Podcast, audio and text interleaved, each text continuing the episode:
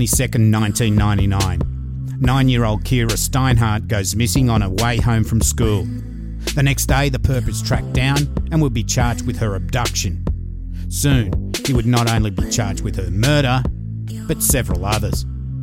This is the case of Leonard John Fraser.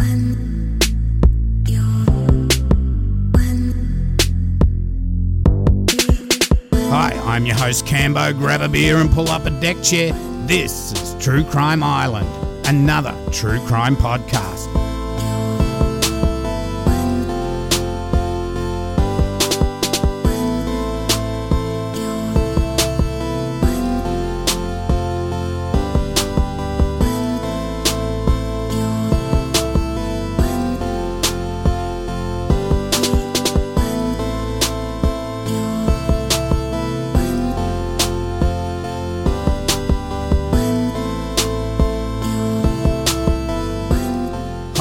Islanders. Last week we had a horrific story of the rape and murder of two Bega schoolgirls.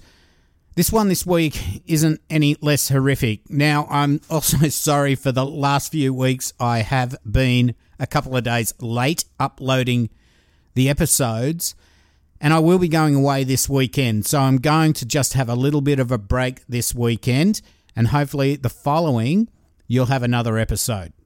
Anyway, this is the story of Leonard John Fraser, another serial criminal that they just couldn't put away long enough and would go on to murder at least four females and is suspected of several more. Now, not only have I sourced info from court records for tonight's episode, but also I bought this book. It's called Things a Killer Would Know The True Story of Leonard Fraser. Now, this is by Paula, uh, I think her name's Donovan. So, when I come across conflicting information, I'll refer to Paula's book and court records rather than news reports and the like.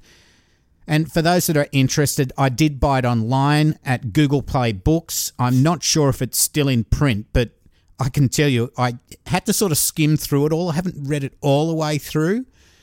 But after tonight, if you're interested in true crime, you want to read an absolutely incredibly researched true crime book. Uh, this is one to have a look. That's Paula's Paula Donovan and uh, uh, things a killer would know: the true story of Leonard Fraser. Okay, let's get on to it. Now, Fraser was the sort of bloke that would commit a crime, do some time, get out, and offend again. Not only would he offend again, but as in other cases I've brought you before, his offending escalated from theft to assault to rape and then murder. Fraser was born on the 27th of June 1951 at Ingham in the north of Queensland, almost halfway between Townsville and Cairns. Fraser reckoned his father was abusive and would beat him up. However, his family said it was more his mother that handed out the discipline, as his father was often away. In 1952, his three year old brother was riding on his father's tractor while they worked the fields. He slipped off and was squashed by the big rear tyres and died. In 1957, aged six, he and the family moved to Mount Druitt in Sydney's western suburbs. Now, uh, he did move to Sydney's western suburbs and he did stay in Mount Druitt, but also he may have stayed in Liverpool. Hi to everybody at Mount Druitt and Liverpool. He was disruptive in class, dropping out of high school aged 14, barely able to read, and could hardly write his own name. When he did write his name, he did it with wide eyes and tongue poking out to the side. In later life, he would falsely claim he witnessed his brother's death, and he would blame it on why he behaved as he did, or partly to blame. But this would be one of the many lies that would easily flow out of his mouth his whole life.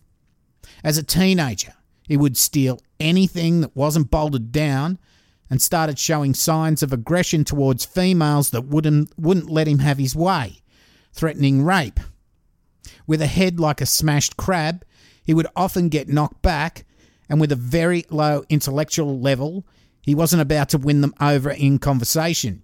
In fact, a lot of his relationships would be with women that had similar intellectual disabilities or abilities. He ended up in a home for boys, which back in the day must have been a horrific adventure. Even his parents thought he would probably be worse off in the home as he got to mix with other troubled boys that had been sent there. These places were known for their brutality, where not only the older boys but also the staff would have their way with the younger ones. As the younger ones got older, they did the same to the newcomers. After two years at the boys' home, Fraser would emerge still stupid, but now cunning, incredibly evil, and with a short temper. Fraser had aliases such as Lenny, Lenny the Loon, John Leonard Fraser, Homo, and Text. Tex, but probably the worst is the Rockhampton rapist. By the early 70s, Fraser was living in Sydney after being released from prison in Queensland in 1972. He'd gone to Queensland to make a new start after being released from prison in New South Wales, but ended up in prison back inside within no time for theft. So he's back in Sydney 1972. I guess he was going to make another new start. It's here that on the morning of the 17th of October 1971, Fraser, after having a fight with his flatmate, stormed out and ended up at the Botanical Gardens in Sydney. Now, I forgot to mention there may be a few trigger warnings tonight. Anyway, here he noticed a woman with a street directory, if everybody remembers what one of those are. She was a 37 year old French tourist. She was married with two kids. She approached Fraser and asked for directions. Fraser either couldn't understand her English or whatever, but he pointed her in the direction of a path she was walking along. When she passed him, he grabbed her from behind, covering her mouth to mute her screams. He dragged her behind a banana tree, beating her about the face, fracturing her cheekbone, blackening her eyes, and breaking her nose. He rip- ripped off her clothes and violently raped her, so viciously that she would never be able to have children again. She passed out, and when Fraser finished, he stole some money from her purse, got up, and ran off, leaving behind a blood-stained hanky and one yellow and white thong. Now, that's thong, as in flip flop, not G string. Now, the gardens are huge, and there can be parts of it where there are very few people. The French tourist laid there for half an hour, stunned at what happened before she got help and police were called. Now, you can imagine seeing someone walking around with blood on their clothes and with one thong. Something you would find strange, if not suspicious. However, police had no suspects, and Fraser would be in prison again, doing five years with 18 months non parole for assault and armed robbery. He got out 18 months later on, the, on June the 19th, 1974, and on the 11th of July at St Mary's in the western suburbs of Sydney, he grabbed a woman, twisted her arm up her back, and dragged her up an embankment onto the side of the road and raped her. On the 17th of July, he went into a Mount Druitt dry cleaners, asked for his dry cleaning, and when the woman went to the back of the shop to look for it, he followed her, grabbed her, twisted her arm up her back, and attempted to rape her. Luckily, customers came into the shop and he fled the scene. On the 20th of July, he saw a woman walking on Mavis Street, Rooty Hill, again in Sydney's West. He spoke to her, then punched her in the face. She fell down an embankment near a creek. As he fought with her, she told him she would be happy to have sex with him. He didn't have to rape her. She told him he could take her back to his place for sex, and so they both got up and started walking towards his house. As soon as she had the chance, she ran off and banged on the door of a nearby house. Fraser again fled the scene, but this time police would find his wallet near the creek where the attack had started, so it must have fallen out of his pocket. Quickly, police rounded him up. Fraser would confess to all three attacks that he had committed since getting out of jail just weeks before. And also, he would confess to the rape of the French tourist two years before that. He would be sentenced to 21 years with seven years non parole. And he was just 23 years old. Now, prison time seemed not to worry Leonard. It gave him three meals a day, accommodation, and he didn't have to work for it. So, guess what? Sentenced in 1974 to 21 years with seven years non parole for all those vicious rapes. Well, they let him out in seven. I mean, fuckity fuck fuck. What is wrong with the judicial system? He goes back to Queensland. After hearing of his grandmother's death in a car accident, he took out his anger by attacking a woman who had a car for sale in her backyard. Now, this was weird. When they were in the house and she'd let him in, as he'd told her he was a friend of her husband's, he grabbed her and they struggled. She fell to the floor, and Fraser said, I'm not going to hurt you. I'm just trying to prove a point. She got up and told him to call her husband. He did. He called her husband and he said, I hope you're not going to kill me. I just wanted to prove a point that somebody could break in and rape your missus. I mean, what the, what the fuck? Anyway, she told him to wait for her husband, but he fled soon after. He did two months for this attack. I mean, two months. What the fuck? Anyway, why didn't she call the cops as soon as he released her? Or, or just run down the street? I don't know. I'm just baffled by this one. Now, he's on parole in New South Wales at this time. Remember the 21 years and seven years non parole? So he's on parole. And of learning of this attack, his parole was uh, revoked. But guess what? It was not a policy of the New South Wales Parole Board or the police to extradite, extradite parolees from Queensland or anywhere. So they didn't worry about it. Anyway, for a few years, Fraser would behave after getting involved with a woman at the caravan park he was living at, and he got he actually got a job. On the 30th of July 1985, this couple of years of good behaviour would end. Fraser had been stalking a young woman for days. She would walk along the beach at Shoal Point, Mackay, every morning. Fraser would watch her with a pair of binoculars. Fraser approached her from behind and struck up a conversation. Fraser then, as always, grabbed her from behind and she struggled to get free. She pleaded not to be dragged into the bushes and told Fraser he could come to her place for sex rather than here. But Fraser had been tricked by that before and he continued to rape her. After the attack, he fled to a friend's house to try and get an alibi.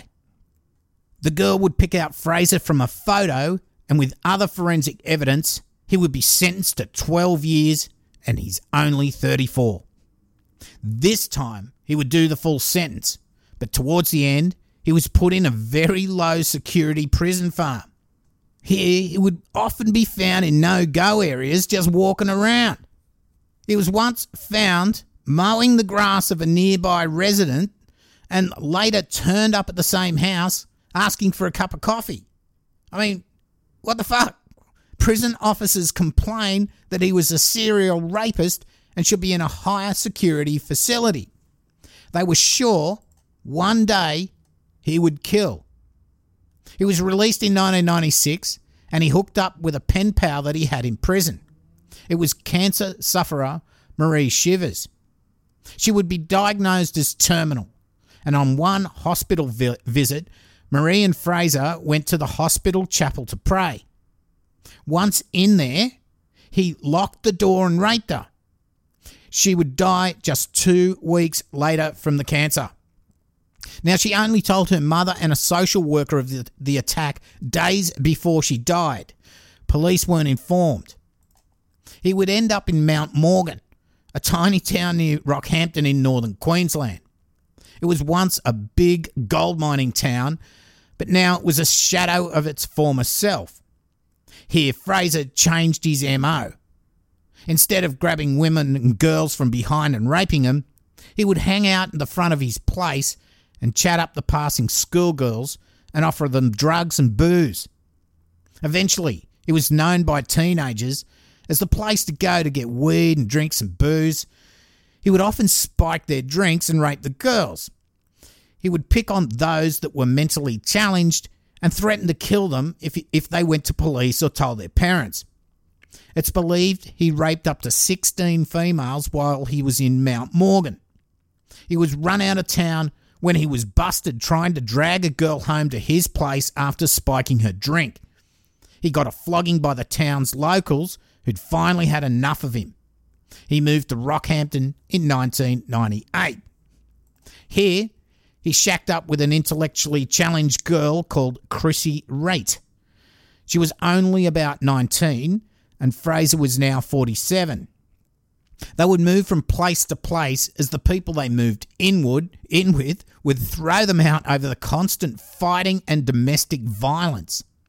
Chrissy would be subject to not only violence, but his relentless need for sex.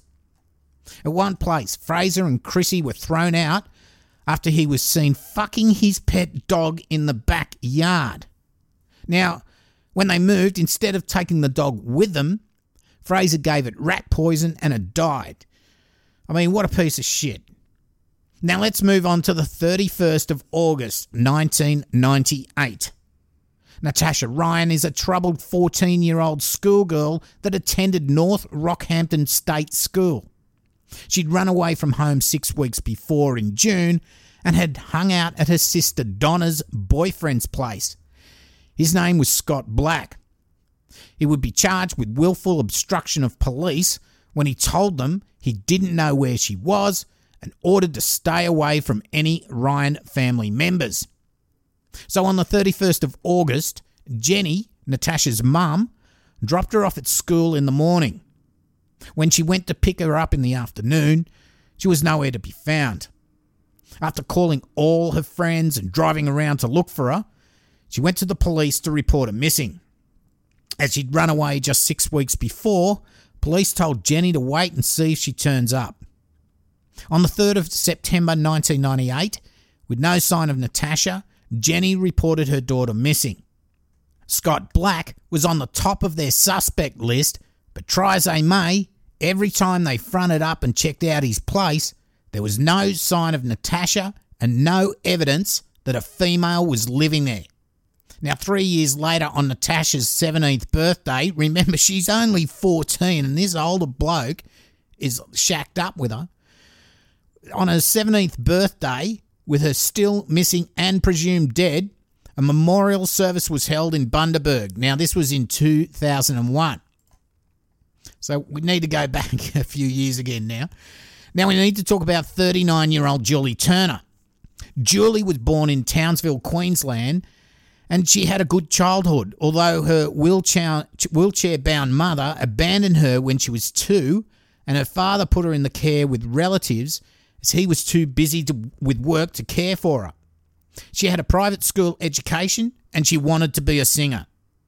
When she got pregnant, she met Ron Turner, who was happy to be the father of the baby she was expecting. Eventually, their marriage broke down, and she met a guy called Steve who was into stealing cars. This relationship broke down as well, with several on and offs. Steve would tell Julie that he had stopped stealing cars in an attempt to maybe get her back. Eventually, Steve died in an accident trying to outrun police in, you guessed it, a stolen car. Julie liked to party but drank socially. Now she started to drink heavily. In 1994, she met Michael McConaughey, who was having marriage difficulties of his own and moved in with him within a month after his separation. By 1998, Julie and McConaughey were having troubles of their own, and both were drinking quite a bit. On the 27th of December 1998, after another fight, Julie went into town to the Airport Liberties nightclub. She needed a break from home and a bit of fun. She got there at about around 10 pm, a little tanked from drinking most of the day. She requested her favourite song, Runaway Train, but the DJ didn't have it. In the end, she sang a few karaoke songs so badly that the barman got out got up to try and help her out. To those that she spoke to that night, she complained about her de facto McConaughey. When she ran out of money in the early hours of the morning, she passed the bouncer who asked if she wanted a taxi. She told him she had no money, so he gave her about five bucks in change. She told him that she would see him next week and walked out to get a taxi. She never made it to the taxi. Her de facto at first wasn't worried that she didn't come home, but after a few days, he went to the police station and filed a missing persons report. Police did everything in their power to find Julie, and two weeks later contacted the homicide squad. Her ex husband was ruled out quickly, but doubts surrounded her de facto McConaughey. There was domestic violence history between the couple, and he became the number one suspect. Now, we move on to Beverly Leggo, born in Sydney in 1963. Her parents split up soon after she was born and ended up living with her grandparents. Eventually, her auntie and uncle, who had just had a baby, took her in and she moved to Amamoor, north of Gympie in Queensland. She did well at school academically and won many trophies in sport. She got married to Steve Warnham in 1984, but his work would take him to various parts of the country and things would soon sour as the long distance relationship made Beverly lonely. Steve would call every night, but by July 1985, Beverly stopped answering the phone. Steve drove back home, but Beverly wasn't there. He filed a missing persons report, but Beverly was found shacked up with a guy in a caravan park. As her marriage crumbled, she answered an ad for a modelling job, and within no time she was flying to Singapore. However, her family heard nothing from her until Foreign Affairs contacted them and told her she'd been arrested after being found off her face at Changi Airport. She eventually got back to Brisbane in a wheelchair, zoned out like a zombie. The modelling job was actually fake, and she'd been drugged up and used as a sex slave and drug mule. Anyway, mentally, she was pretty fucked up, and it would take ages for her to recover. But she would never be the same. She moved back to Brisbane where she met Richard Gritt. They moved in together very quickly, and she taught him to read and write. But Gritt was beating her up, but Beverly refused to leave him. On the 1st of March, Beverly walked into her bank to try and withdraw some money. Actually, it was an advance on her social security, so she had to talk to the manager. He wasn't in, and she was asked to come back in an hour. Beverly never went back. That night, her landlord filed a missing persons report. On the 2nd of March 1999, some of Beverly's property was found near the Narimba boat ramp on the Fitzroy River. A strap on the bag was broken and it had, it had been weighed down with rocks. Beverly was nowhere to be found. Richard Gritt was high on their suspect list, but still, they had few leads. Bank accounts hadn't been touched over weeks and there were no sightings. Police were now wondering if there was some sort of link between the disappearance of Beverly, Julie, and Natasha. Now, we come to Sylvia Marie Benedetti, born in 1980 in Melbourne, a natural beauty whose father tried to rape her at age 8. This fucked her up, and she became a troubled child becoming a runaway and taking drugs. She ended up in Rockhampton, either staying with a boyfriend or doing it rough when they didn't get along. She started seeing other guys, but generally, she was on the street doing what she could to survive. On the night of the 18th of April 1998, she disappeared. Her friends tried looking for her, but she was nowhere to be found. Just four days later, on the 22nd of April 1999, nine year old Keyra Steinhardt. She was walking home from school as she'd been allowed since her birthday just 10 days before. She decided to take a shortcut through a vacant lot. A resident across the road saw a man in yellow shorts approach her from behind and hit her to the ground. As it was long grass, the girl was now out of view, but she could see the man who hit her pushing up and down. He was raping her. The resident called her husband to have a look, but as it was long grass, he walked back inside. Couldn't see anything. Nothing there. I'm going back inside. She then saw the guy get up and walk away. Soon after, they saw a red car in the paddock. The guy had come back and was now putting her in the boot, or the trunk. The residents that saw all of this happening, now this is amazing, they didn't call police for 33 minutes. They didn't want to get involved. Fuck's sake. They would cop a lot of shit over this. The fact that they were too scared even to make an anonymous emergency call. She saw the guy wallop the girl, have sex with her, walk off, get his car, and then put her in the boot and drive away. They told police that they'd noticed the same guy the day before following her. They thought it was her father. They were still unsure to call police. I mean, fuck's sake. A huge search instantly was underway, but it wouldn't be long before they had a suspect in custody. With a media release at 7 pm describing the man wanted that was wearing yellow shorts, they got a lucky break. A prison officer on his way to work had seen a guy in distinctive yellow shorts walking along near where Keyra had been attacked. He recognised him as Leonard Fraser. I mean, who the fuck wears yellow shorts? By 10 pm, they were at Fraser's flat and took him and his de facto Chrissy Raitt downtown. Fraser protested, saying he wasn't a pedo kitty fiddler. Chrissy, though, she told police that earlier in the day she'd been with Fraser visiting a friend's house and that, around 3 pm he left and was gone for a couple of hours. When he got back, he changed from the white t shirt and yellow shorts that he'd been wearing for a couple of days. She then told police how they left their friend's place, drove to bushland near a creek, and he stopped the car. He went to the boot or trunk, and when she looked back, she could see he was carrying a big doll with a yellow shirt and green skirt with blonde hair. This described the missing Keyra to a T she was wearing her school uniform.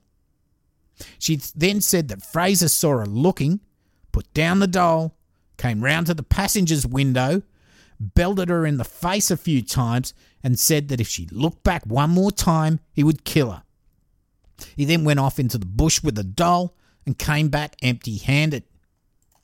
Police now have enough evidence to charge Fraser with the abduction of Keyra, but most of all, they want to try to see if she's still alive. When questioned further, Fraser tells police that he wasn't the perpetrator, that it was a guy he knew called Squeaky. Searches of his car found traces of blood in the boot, and several items of interest would be found in his flat. The day after Keyra was abducted, the 23rd of August 1998, two workers going through the derelict Queensland hotel that was being readied for demolition, they come across room 13. Inside, there was blood-stained walls and blood-stained carpet. Some of the blood looked like it had been wiped over with a towel in a vain attempt of cleaning. They contact police who attend the hotel and they find what they think is a gruesome murder scene. A thorough search of the hotel would find clothing hidden in an old chest freezer that belonged to Sylvia Benedetti. They wouldn't find her body. While Fraser was locked up, a former prisoner came to police and he wanted to act as a stooge or a snitch to help get some info about where the missing where missing Keyra was. He'd met Fraser previously when he was inside. He was put in the cell with Fraser to get him to talk. Fraser told him he needed someone to get a knife hidden in a peg box in his garage and get rid of it, or he was fucked if police found it. Police, of course, found the knife and it had traces of blood on it that would end up matching Keyra's. Blood from the car would match Keyra, and it also would match Sylvia Benedetti. So now they could link two missing girls to Fraser as their blood was in his car. Police add a murder charge to the abduction charge in relation to Keyra, and Fraser tells police he can help them find a body. He takes him to the creek where he dumped her. Police recover her remains and inform her mother that she's no longer missing but is dead. How awful. Fraser is then put in with another crim and starts to talk about Natasha, Julie, Beverly, Sylvia, and Keyra. He describes how he knew them, how he murdered them, and where he hid the bodies. Over four months, this latest snitch is able to provide enough information for police to charge Fraser with the murder of Sylvia Benedetti from the blood in his car and the information given by the prison informer. His murder trial for Keyra Steinhardt was held and he would be sentenced to life. So, with the other missing women, police were able to conclude the following connections to Fraser. Now, remember, it was like their exes or de factos were all the primary suspects until they were able to link all these missing women together. Natasha Ryan, that's the 14 year old, knew Fraser from around town as he was always offering drug and, drugs and booze to young kids. Also, Natasha's mum picked him out from photos as the guy that was always at the bowling alley hanging around Natasha. He used to take some of their team to the bowling alley. Julie Turner, she knew Fraser for a while and was going to leave Michael McConaughey and move in with him. Beverly Leggo and her boyfriend Richard Gritt were friends with Fraser and at one time lived across the street from him. Richard would get the shits with Fraser, who had they'd both served time inside together, as he was always trying to get into Beverly's pants. Now Sylvia Marie Benedetti she was the 19 year old. She was last seen sitting with a guy that was identified as Fraser by someone that knew him from prison. Now, they'd known each other for some time. So, although he didn't say he was responsible for the murders, I mean, that was squeaky, he could show police where the bodies were. Sylvia's skeletal remains, now they were found by a member of the public, partially buried in sand at Sandy Point near Rockhampton on about the 20th of November 2000. There was no clothing on the body. She'd apparently been struck with a heavy instrument on the left side of the face a number of times. The head injuries were her cause of death. Now, Fraser later was able to show police where he'd left her remains. Now, this detail was kept from the public, so he couldn't have known the spot unless he was the killer. Then Fraser took them to find Beverly Leggo. Beverly's skeletal remains were located on the 21st of December 2000, lying on the ground, covered by lantana in bushland at Nankin Creek. There was no clothing associated with the remains. A bra and black panties were tied around the neck area. The facial area of the skull showed substantial injury a, patholog- a pathologist assigned as the cause of death ligature, strangulation, and head injuries. Then there's Julie Turner's skeletal remains. A skull missing were found on the 21st of December 2001 in bushland at Kinka Beach, east of Rockhampton. Fraser directed the police to the site and had previously drawn a map accurately showing the location. The cause of death could not be established because of the condition of the skeleton. Fraser reckoned that he met her outside the nightclub and gave her a lift. They got into an argument. He struck her in the throat and killed her. He then left her body in the Nankin Creek area. Now, Fraser couldn't tell him where Natasha was. Now, but they found some of her jewelry at his house in possession of Christie, his de facto. Now, Fraser was able to tell police things that only the murderer could know. Such one thing was Julie's Velcro wallet and also about the broken strap on Beverly's bag. These were things that were kept out of the media, so only he could know about them. Police would send him to trial for the murder of Beverly Leggo, Natasha Ryan, Sylvia Benedetti, and the manslaughter of Julie Turner. While the trial was in progress in 2003, now this is amazing. News broke that Natasha Ryan had been found hiding out with, guess it, her boyfriend, Scott Black. While this was fantastic news for the family of Natasha, who was now 19 and had been missing for five years, it put in doubt some of the evidence given by the prison informers. Now, thank God it didn't. Fraser would be convicted for the murders of Beverly Leggo, Sylvia Benedetti, and the manslaughter of Julie Turner.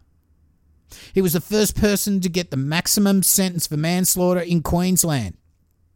He got manslaughter because there was not enough evidence to convict him of murder. He was never to be re- released. So this is 2003. The problem is, Fraser died of a heart attack on the 1st of January 2007, aged 55. So he really didn't do much time inside at all. But Fraser, like so many known serial killers, practiced trophy collecting. Police found a large number of women's underwear in his flat, as well as three ponytails of hair from three different women. Now, none of those could be traced to the victims or known missing persons. So, what do you reckon of this bloke? Bit of a maggot, isn't he? I mean, that 21 year sentence where he was let out seven years non parole and he was let out in seven years, there were all these prison guards, all these police saying, You can't do it, you can't do it. But they let him out. And as we often see, these maggots that are let out like this, that even all the bloody prison officers, all the police, they just know he's scum. They let him out and he progresses and escalates to murder. All I got to say is I hope he's burning in hell. So that's the end of this week's show. Now we get to shout out for Patreon. It's a big thanks to the return of Lauren Burke. Thank you, Lauren. And again, this week a shout out to Lisa Peppard. Lisa, please get back to me on your email so I can send you your mug. I just want to check your address and whichever one you want. Thank you. Also, there's another email there for, I think it's Erin, uh, just on one of the water bottles. Please get back to me. Thank you all so much for your support, and thank you so much to all the present and past Patreon supporters of the island. It really does make a difference, as you know. Now, during the first or second week of the month, I do reach out to anyone that qualifies for a re- reward of a mug or a shirt to confirm your address and what item you like. Mugs are for three months at $10, shirts three months on 20 and for five bucks, you'll get stickers sent after the first month of joining. Now, we know True Crime Island is a totally listener, islander supported podcast. I do keep it ad free, as I know you don't like the ads. I don't want to deal with advertisers either.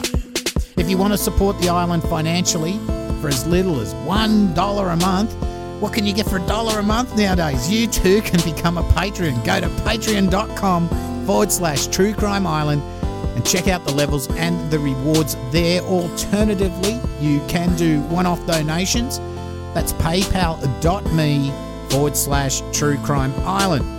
Also, you can support the island by getting hold of some merch, such as t shirts, hoodies, beach towels, fantastic tote bags, but my favourite, I always say, is the mugs of rage, all available from truecrimeisland.threadless.com. Links on the webpage, truecrimeisland.com, if you're not sure. Remember, don't order the black mugs until further notice. I will be taking the shop down maybe in the next couple of weeks. I want to just do a refresh to just put some more stuff up and change things around a little bit. I do have keychains, lapel pin stickers, and beer koozies. I've got a few left, which you need to contact me directly for. That's cambo at truecrimeisland.com. Now, I only got a few stickers left. I will be ordering some more when I get back from Thailand. I am going to Thailand this Saturday, which is why I'm going to have a week's break or so. So, anyone who's supposed to get stickers for this month may have to wait just a few more weeks till I get new stock. Now, now I'm, I'm rambling a bit. You don't have to spend money to support the island. You can also rate and review and tell your friends, family, and workmates about the island. If they don't know how to tune in, just show them. That's what I really would love to everybody out there listening tonight to tell one friend. Now, this week we have a shout out for Woody Overton's Real Life, Real Crime. Check it out. I think you'll like it. The promo's at the end of the show. Now, you can search for True Crime Island on Facebook, Twitter, and Instagram and join the closed group on Facebook. So that's about it for the show tonight. Don't forget about the promo. Lots of love to Maggie James. And I'm your host, Cambo. You've been listening to True Crime Island. And as I always say, don't forget to delete your browser history. Good night and boom fuckalunga.